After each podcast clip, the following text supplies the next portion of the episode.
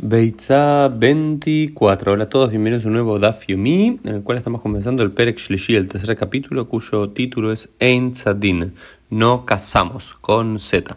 En realidad empezamos en las últimas líneas de la página 23b con una, una Mishnah que nos presenta en qué sentido se puede cazar animales en Yom Tov y en cuáles no.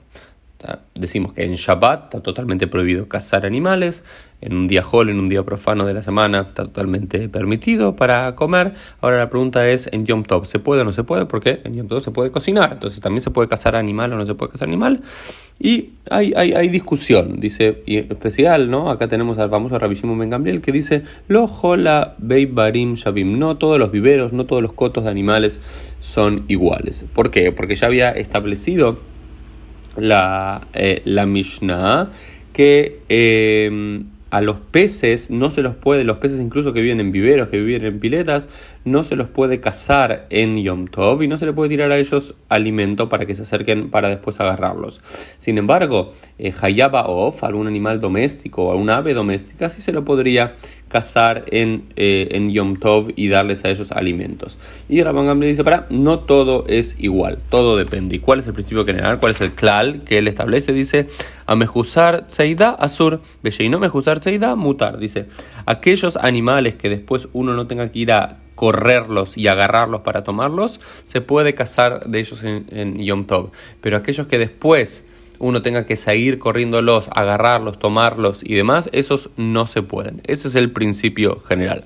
Aunque luego, viendo más en la quemará, el principio reinante es que normalmente en Yom Tov no se puede cazar.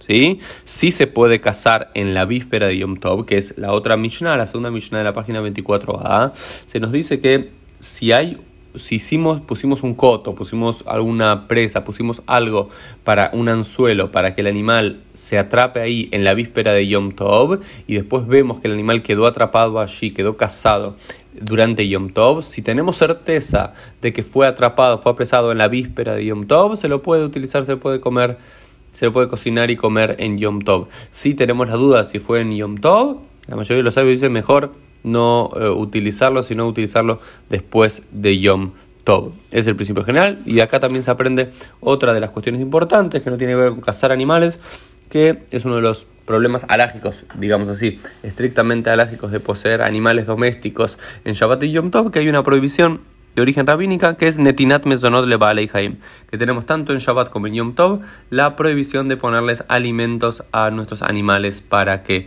coman desde el punto de vista estrictamente alágico. Entonces algunos, por ejemplo, lo ponen en la víspera, ponen varios lugares, varias fuentes de comida en la víspera para que sus animales puedan comer. Esto fue un poquito el DAF y del día. Nos vemos Dios mediante en el día de mañana.